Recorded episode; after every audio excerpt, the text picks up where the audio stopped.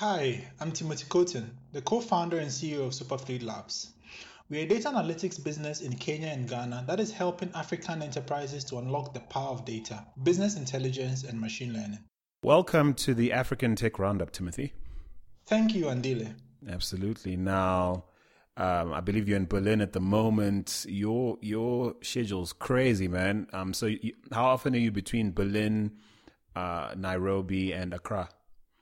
Uh, almost every other month, I'm on the road, so it's quite a hectic schedule. However, this is the life of the entrepreneur, so we are embracing the challenge.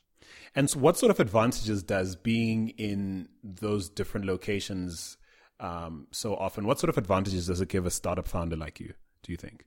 Uh, the first and obvious one is that it exposes you to different perspectives and different dynamics. Uh, so I'm originally from Ghana, born, raised, school there, but I've also spent several years working professionally in Kenya, and I can speak to those two countries as having a lot of similarities. Uh, however, there are also significant cultural differences, uh, significant differences in terms of adoption of various technologies such as mobile phones, uh, mobile money. Um, then also, having studied in the UK and now partly based out of Germany, I also see opportunities in Europe to witness and perhaps learn from the evolution of the startup ecosystem here. There are also several institutions or multinationals that may be headquartered in Europe or in the US, but whose primary customer base or key stakeholders are in Africa or other emerging markets. So, being here or even having the opportunity to travel back and forth really exposes a startup founder to these different perspectives and the different stakeholders that may be vital to one's success. So, aside from the fact that you you're born and raised in Ghana and you've got um, uh, you have some experience working in Kenya. What else went into deciding where you would um, basically run, you know, or launch your startup on the continent? So I started Superfluid Labs just a little over two years ago in Nairobi, Kenya. And prior to that, I had been working as a research scientist with IBM Research. So I can attest to the many great things about the technology landscape in Kenya, as well as many positive initiatives by both government as well as private sector actors and also strong enthusiasm for technology entrepreneurship among the youth. Together, these were the main reasons for starting our business in Kenya, really. Is, was this before or after Solomon Assefa took charge at, uh, at IBM Research Africa? Oh, that was before, but I do know Solomon quite well. Yeah, he's only a prolific researcher, and yeah. no, he's he's a he's a great he's a quality individual, I'd say. Was was Ghana um, a nostalgic play then on your part, or was it the the obvious next place to be? Um, a little bit of both, actually. So it was definitely the obvious next place to be for us. For instance, Ghana, just like Kenya, has one of the highest uh, internet, mobile, and smartphone penetration rates in sub-Saharan Africa. Uh, there's also a very positive regulatory environment, and the economy is generally stable and peaceful.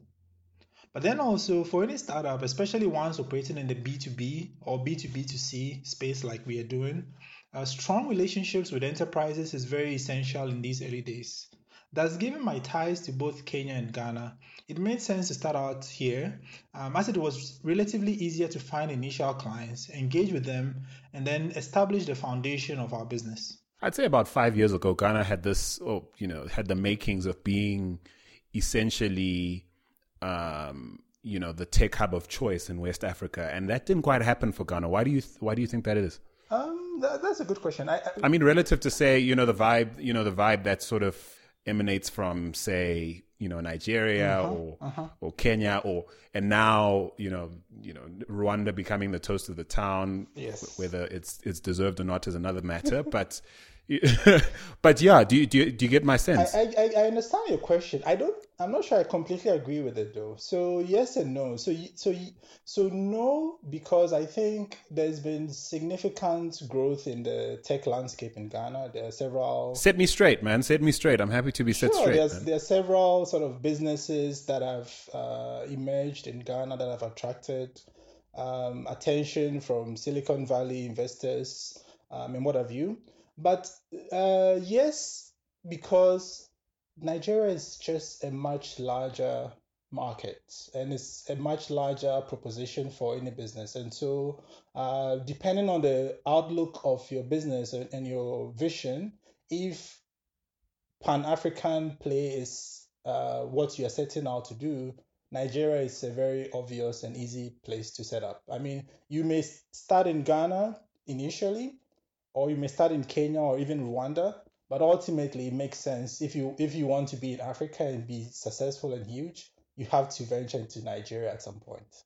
I often um, I've heard you know in conversation um, people who have uh, experience in on, on, the, on all these uh, various markets you've described say that you know Nigeria is this very attractive peach for for people who who basically trade on the numbers in terms of sort of extrapolating you know addressable market size and all that kind of thing uh, but usually um, it it has a very severe way of, of cutting people down to size once they realize the, the complexities of operating there. And uh, where I've also, you know, through experience, you know, having visited Ghana, uh, you know, I've I've experienced firsthand how, you know, so I mean, my question was tongue in cheek earlier, in, in the sense that I mean, I I sense that you you, you know Ghana is being overlooked uh, when when in fact there's there's quite a great deal of promise when you see the, the, the sort of uh, progress the likes of Asoko Insights have, have had, exactly. you know, having started out there and, and I and I'm just realizing, you know, just in terms of the climate and in, in terms of what you've described, in terms of it being a relatively softer place to land and start to do business and create relationships, relative to say the the vigorous, you know, assault on the senses that Nigeria can tend to be. Yes. and I mean that in the best possible way. No, you know? that is absolutely right. In fact, I know several, not just tech startups, but several multinationals that really enter Africa through either Kenya or Ghana, um, land and then expand. So land in a slightly softer, uh, more conducive environment, if I may say that, or less challenging environment, if I may say that. Yeah. Um, but yeah, the, the I mean, let's is, be. I mean, let's go ahead. Calling a spade a spade. I mean, it it, it is relatively calmer. The the.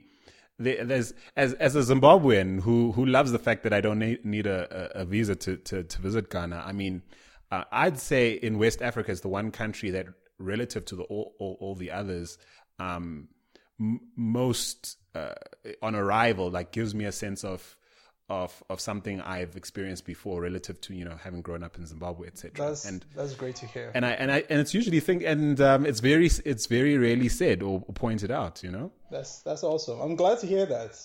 And I'm a, no, I'm absolutely, a big fan of Ghana. Absolutely. Yeah. So I, I agree with you. It's definitely an under, under looked, overlooked uh, opportunity, and I'll definitely encourage more businesses and startups to consider uh, setting up shop in Ghana, as well as investors as well. Yeah, I think the kids say don't sleep on it. don't sleep on it, folks.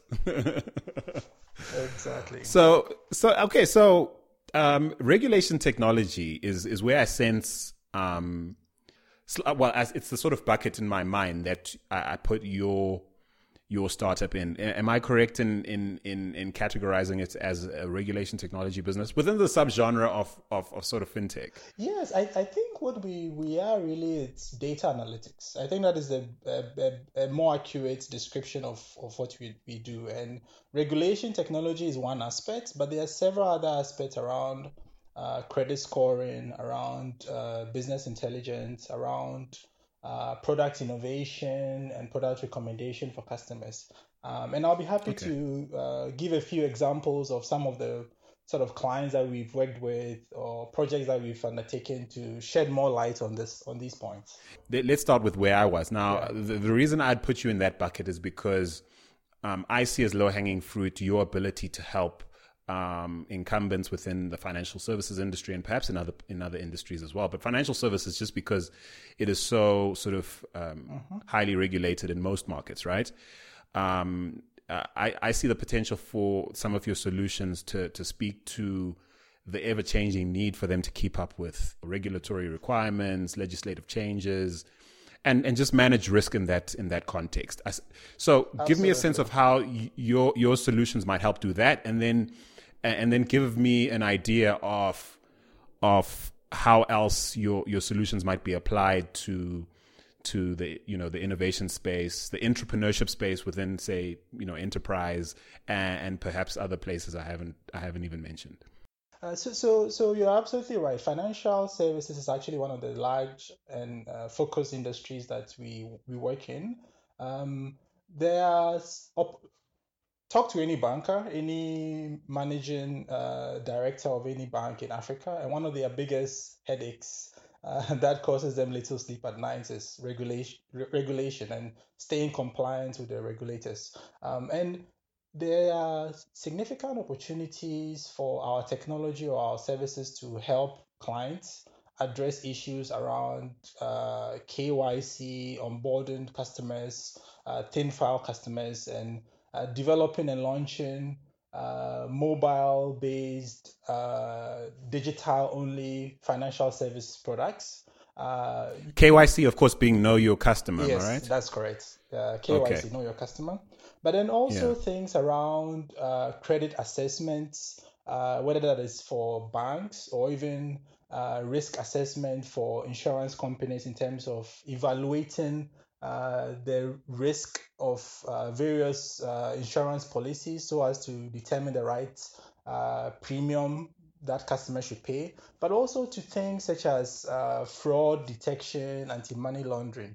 Um, and the piece that ties all these different threads together is actually machine learning. And this is a big uh, theme for our business. So, our business I can describe in three words data, machine learning, in Africa.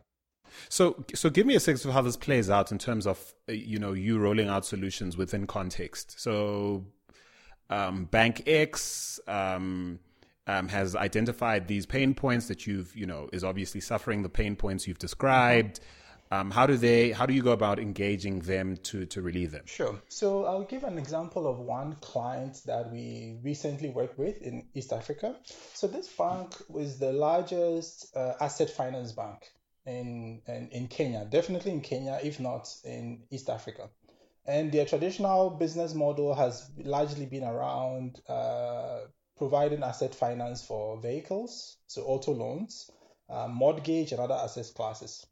However, they have right. realized that with the emergence of uh, some fintech players, uh, classifieds for finding vehicles, uh, sort of e-commerce where individuals can post their their vehicles that they want to sell, or others can go and browse vehicles that they want to buy. There's really a, a threat of their traditional business being disrupted. So we engaged with this client, and they had a vision of uh, transforming their business in, in, in a couple of ways. The first way was rather than passively sitting and waiting for individuals to walk in and say, hey, I need a loan to buy a car, how could the bank develop a modern platform that allows individuals to browse for vehicles that they want to buy, to compare, to make all that decision making process, so that at the time that an individual wants a loan, the bank is right there and ready to provide that. At the time that an individual wants a credit facility or insurance, the bank is right there and there's proven intent. So uh, this was the vision that the bank had, and our specific role was to help the bank develop uh, this platform. It's called uh, Carduka in Kenya, carduka.com. Um, and what really made this platform very impressive was that we built a machine learning engine behind the platform that allows us to precisely determine the value of a vehicle.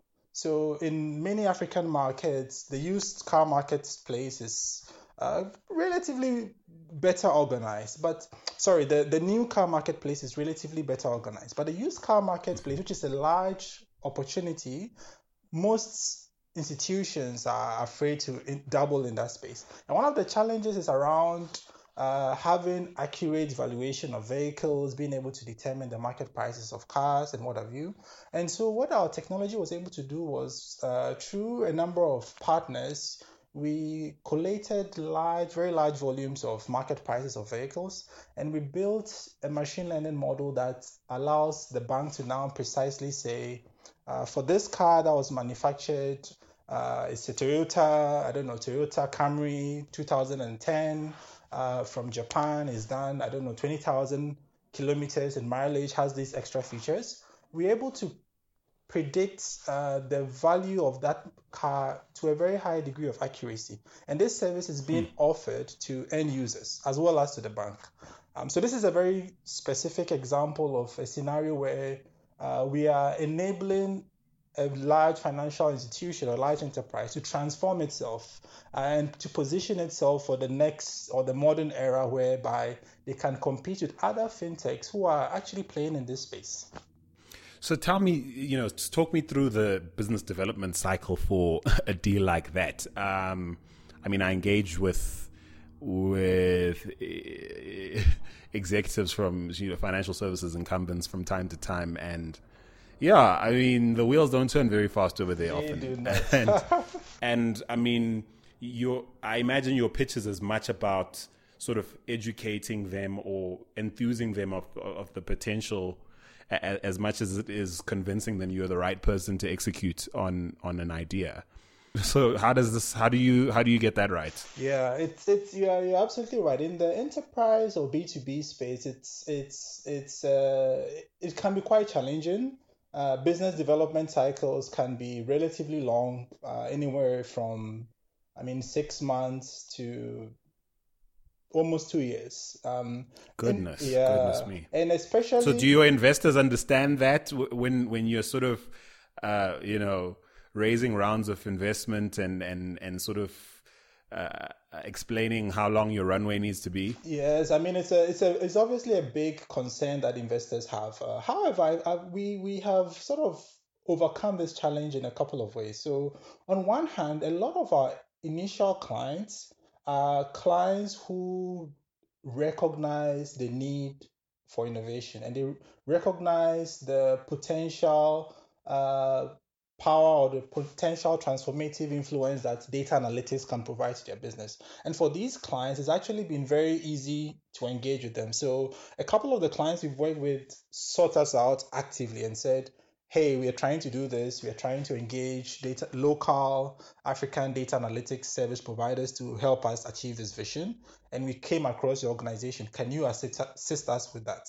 And these are the are these incumbents or are these um, startups? What's, what's what sort of level are we talking? Enterprise players? A combination of both. So this first example that I provided around the car marketplace was an incumbent large tier one bank in East Africa in Kenya.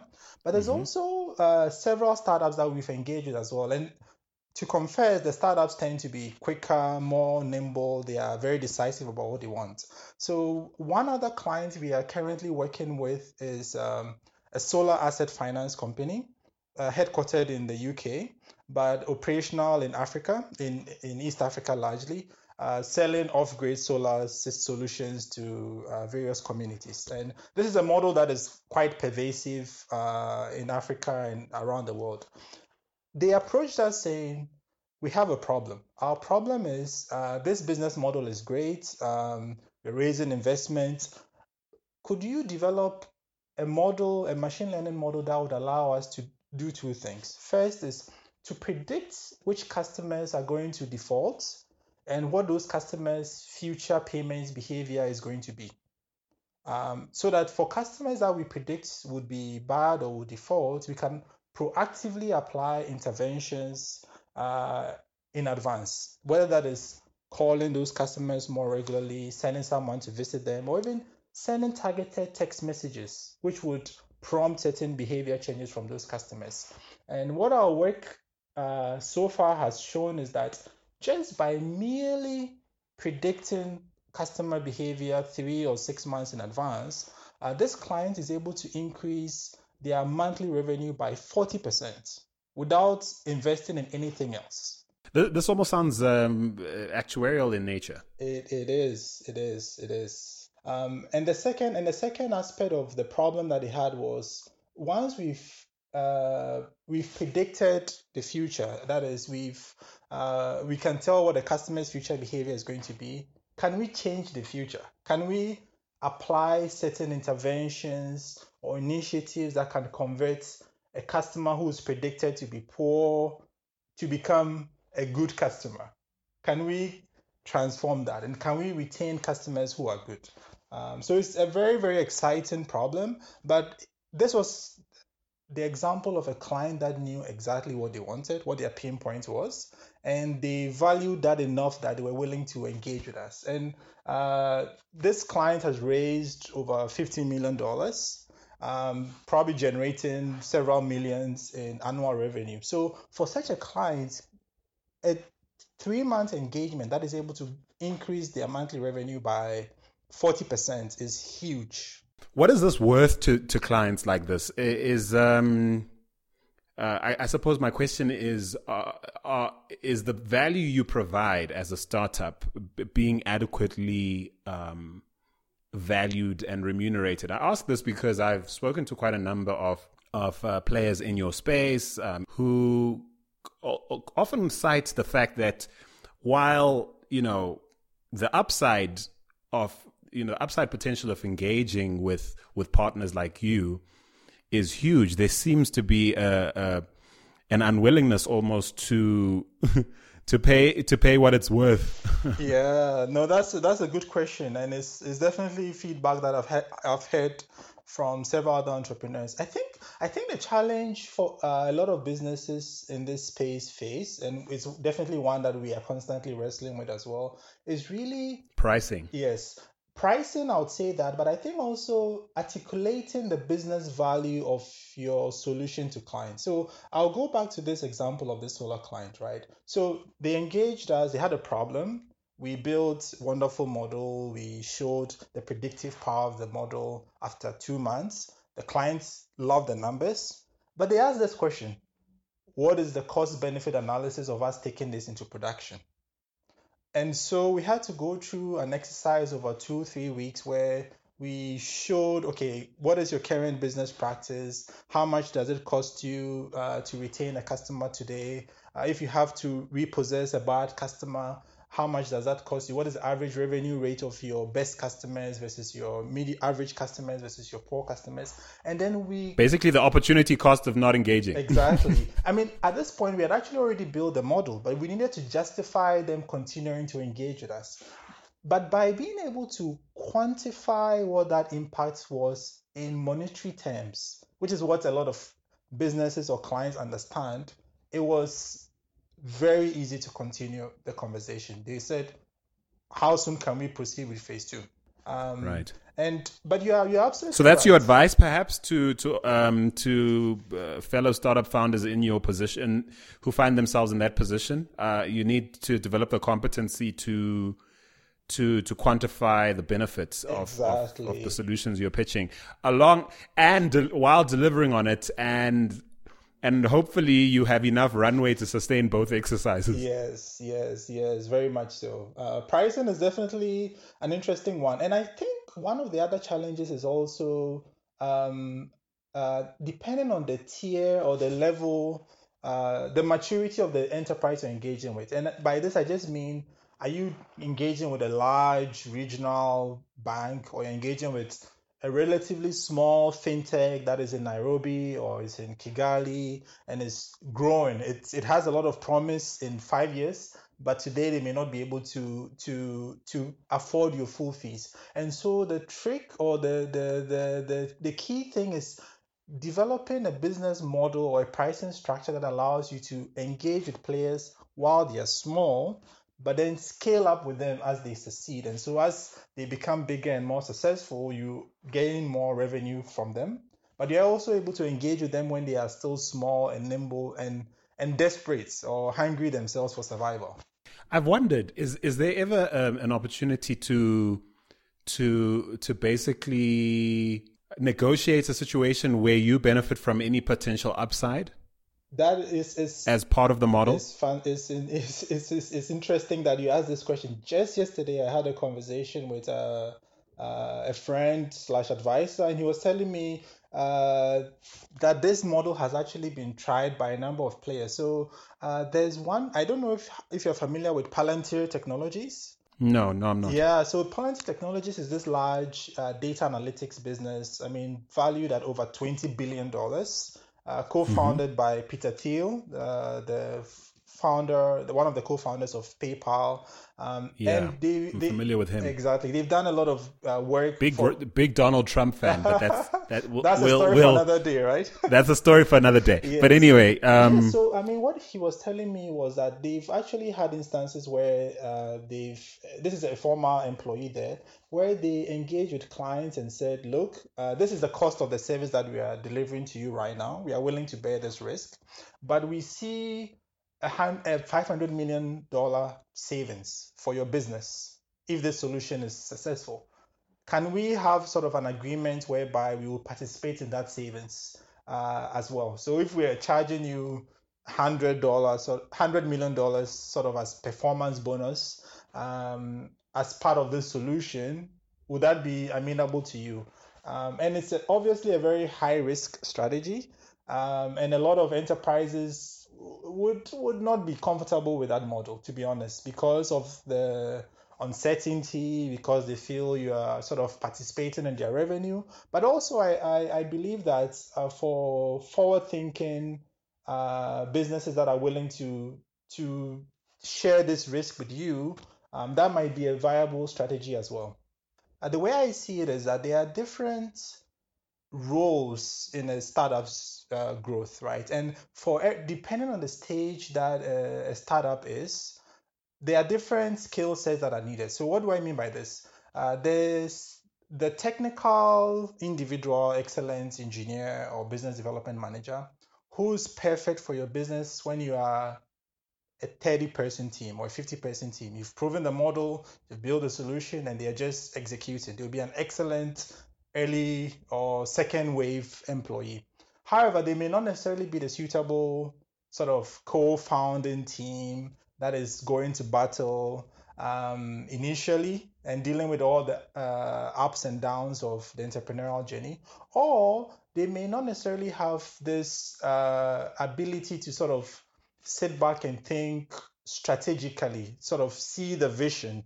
Um, and and and uh, so I, I always like to think that uh, for for businesses like uh, for technology businesses, there are parallels to uh, Apple, Apple technology. I'll use Apple as an example. So for every Steve Jobs, you need Tim Cook, who actually is dealing with the meat and potatoes of the business on a day-to-day basis. And then you also need another uh, founder or, or, leader who's able to think strategically in terms of what the trends are going to be in the next 20 or 30 or 50 years. Um, and it's not easy to combine those two skill sets.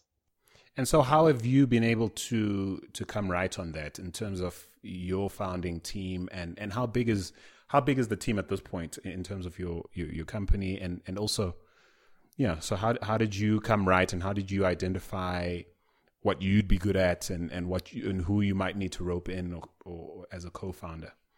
So we are we are a relatively small team in spite of all the uh, impressive work we've done in the last couple of years. So we are currently a team of ten. Um, one, one what I would say is that uh, two two things. Uh, the first point is I think I've been very fortunate. So my background is in electrical engineering and computer science. Uh, but I also worked in management consulting previously uh, for consulted for many uh, many foundations and businesses. I used to work with Dalberg uh, in Manhattan as well as in Kenya, and then I also worked in IBM research uh, doing cutting edge sort of technology work. So, so the first part of my answer is I was fortunate to have this blend of very strong technical background and grounding, but as well as experience working in a business context consulting and all that. But the second point of the answer is I think as a founder as a, as a leader of a startup, being able to identify and honestly recognize the areas of your strength and being willing to partner with co-founders who complement your skill set. So if you are a very technical founder, finding someone who's more skilled or willing and passionate about the business aspects of, of your work, business development, or the operational details of paying taxes, making sure payroll is hap- happening on time, making sure you secure a location for uh, for for your staff, for rent, and all that. Um, yeah, so so those would be the two the two the two uh, answers to this question. And so, what do you personally spend most you know most of your time doing at this stage in in your startup? And do you think of yourself as a startup in the classical sort of I don't want to say Silicon Valley sense, but in the classical sense in terms of you know hockey stick growth and trying to scale quickly, grow fast, and and that Good kind question. of thing. So so uh, to your first question, I would say for now I am splitting my time uh, on everything. sort of the chief everything officer. So basically splitting time between right. business development. yes. I haven't heard that exactly. CEO. Business Nice. development, Okay. a bit of HR, a bit of making sure current projects are going well, a bit of guiding the technology strategy in terms of the vision. But I also have sort of able co-founders and, and, and partners who are supporting this. Um, to the second part of your question around are we the traditional startup? In fact, this is this is a very interesting conversation that I often have with uh, other entrepreneur friends. And and I, what I would say is I, I would describe us as we're we're a business first and foremost. I don't know whether startup is the right term.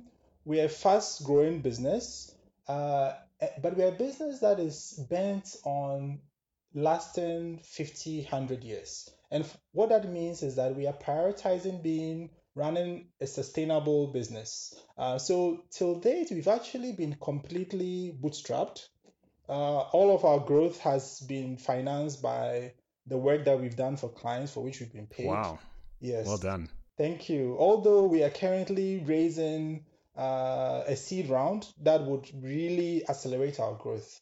However, our thesis is that should we not be able to raise a seed round, or should we not be able to get attract that rocket fuel of uh, investor capital, we will still Well, I imagine should you not be able to attract the people you want to have an investor investee relationship with? Yes. Yes, we should still be able to run a successful business. And uh, even in the in Silicon Valley, the number one reason why a lot of businesses fail is running out of money. So sometimes a business succeeds in raising a large seed round or even Series A. They are burning through it like crazy, growing phenomenally, and they are just not able to raise the next round, and everything is curtains at that point. And and so Can I just correct the one, one thing that you said? Um, you Please called them business businesses that run out of money. I think that's a misnomer. what would you call them? I'd call them things that run out of money. Endeavors, Yeah. experiments, which which which is fine, but let's call them what they are. They're not. They, um, let's not confuse it with business. Exactly. Well, now this is why perhaps myself and a few other people are a bit skeptical of the terminology startup. Are you a startup? Are you a business? First and foremost, we're a business that wants to last for a long time. If because of the rate of growth that we're achieving, we are also a startup by Silicon Valley or other standards, that's that's that's also fine. I like your answer for two reasons. One, it's unapologetic. Two, it speaks to um, a reality that's not often expounded upon in terms of, uh, you know, we we shouldn't need to feel the pressure, um, or or even the desire to to to stand up to things that work elsewhere. This is Africa, right? And Exactly. and I suppose the other side of it is, you know, I'm not downplaying the the the effervescent, you know, culture that's that's in, in in Silicon Valley. In fact, I feel as as a continent we might do well to to start to embrace the idea of spectacular experiments, spectacular failure, and start to embrace those as as part of what growth and success, you know, what breeds growth and what breeds success eventually. But I do think it's easy to romanticize that and and and and and get lost in in the sort of glitz of it all and forget that it's not a point in itself. It's not an end in itself. I couldn't agree with you more. I couldn't agree with you more. Like, well, how do you think about growth in terms of expansion? Do you think do, do you think in terms of uh, you know what's sensible to attack geographically? Uh, do, you think of it in terms of white space and and and and how many people are are, are competing for a, a certain market or a certain genre uh, of business? Or do you are you just targeting hubs at this point? In in which case, I don't know. Is South Africa uh, you know, an obvious next step for you guys. How do you think about growth and where it makes sense to expand to next on the continent? Yeah, that, no, that's a great question. Uh, I think this is a combination. It's a combination of uh, one identifying uh, the the white spaces, the white space opportunity. So markets where um, the conditions are right in terms of there's enough pain or there's enough need, there's a gap in the market for your solution. But at the same time, also uh, trying to weigh the risks of, of, of, of exploring these markets because the last thing you'd want to do is to uh, naively go into a new market and assume that uh, because there's no service provider offering your solution, it means no one else was smart enough to do it. It's so how do you gauge? How do you gauge like the pain? How do you gauge the size of the problem, the, or the you know the addressable market in your context? How do you do that? Like what what data do you look for? What signals are you do, do you have your antennas out for? Yeah, I mean sincerely nothing beats local knowledge. Nothing beats having someone who's lived in a particular country. So for example, I would not expand our business uh, to a country that I am not familiar with, or one of our team members is not there, or we've not hired sort of a country director who's very familiar with the terrain. And I think it is so vital. And going back to your comment earlier on about, uh, in some ways, it almost seems like uh, Africa is fragmented, and but the, the truth is, Africa is is not a monotonous entity, which is uh, unfortunately, I mean, there are thousands of languages, there are different cultures, there are different different visa requirements. You know, I couldn't just fly to any African country with my Ghanaian passport. Um, so so those realities really do exist. It's really uh 53, 56 countries, right? Together in yeah. close proximity. Uh, but to your other po- point, we really see South Africa as a very um, promising next destination for our business, uh, largely because uh, there's we believe it's one of the markets where yes, there there are the factors around uh, access to uh, mobile devices, new data being generated. There's a lot of digitalization of various sectors, but also there's a recognition by businesses of the value of data, slightly more so in places like South Africa than in other markets. And so uh, our strategy is also to pursue the low hanging fruits, low risk, high reward and uh, geographies. Um, and there's a there's a quote that I really love uh, from uh, Jeff Bezos from Amazon. So he said, as a startup, uh, you should think of your job as an entrepreneur with a startup as systematically eliminating all the risks that can cause you to fail. So if the first risk is running out of cash, uh, exhausting your runway, you have to solve that problem first. If the next risk is validating that there's a market for this product, you have to solve that. So consistently identifying the very next existential risk to your business and eliminating that one by one by one in five, in 10, in 20 years, you would have a successful business because you've systematically eliminated all the risks in your way. And I really love that uh, that mm. concept. Wow. Okay. Okay. Okay. Well, that's quite an idea. I think it's a, as good a place as any to to to put this down. Timothy Kotin, thank you so much for your time, man. Thank you so much for having me.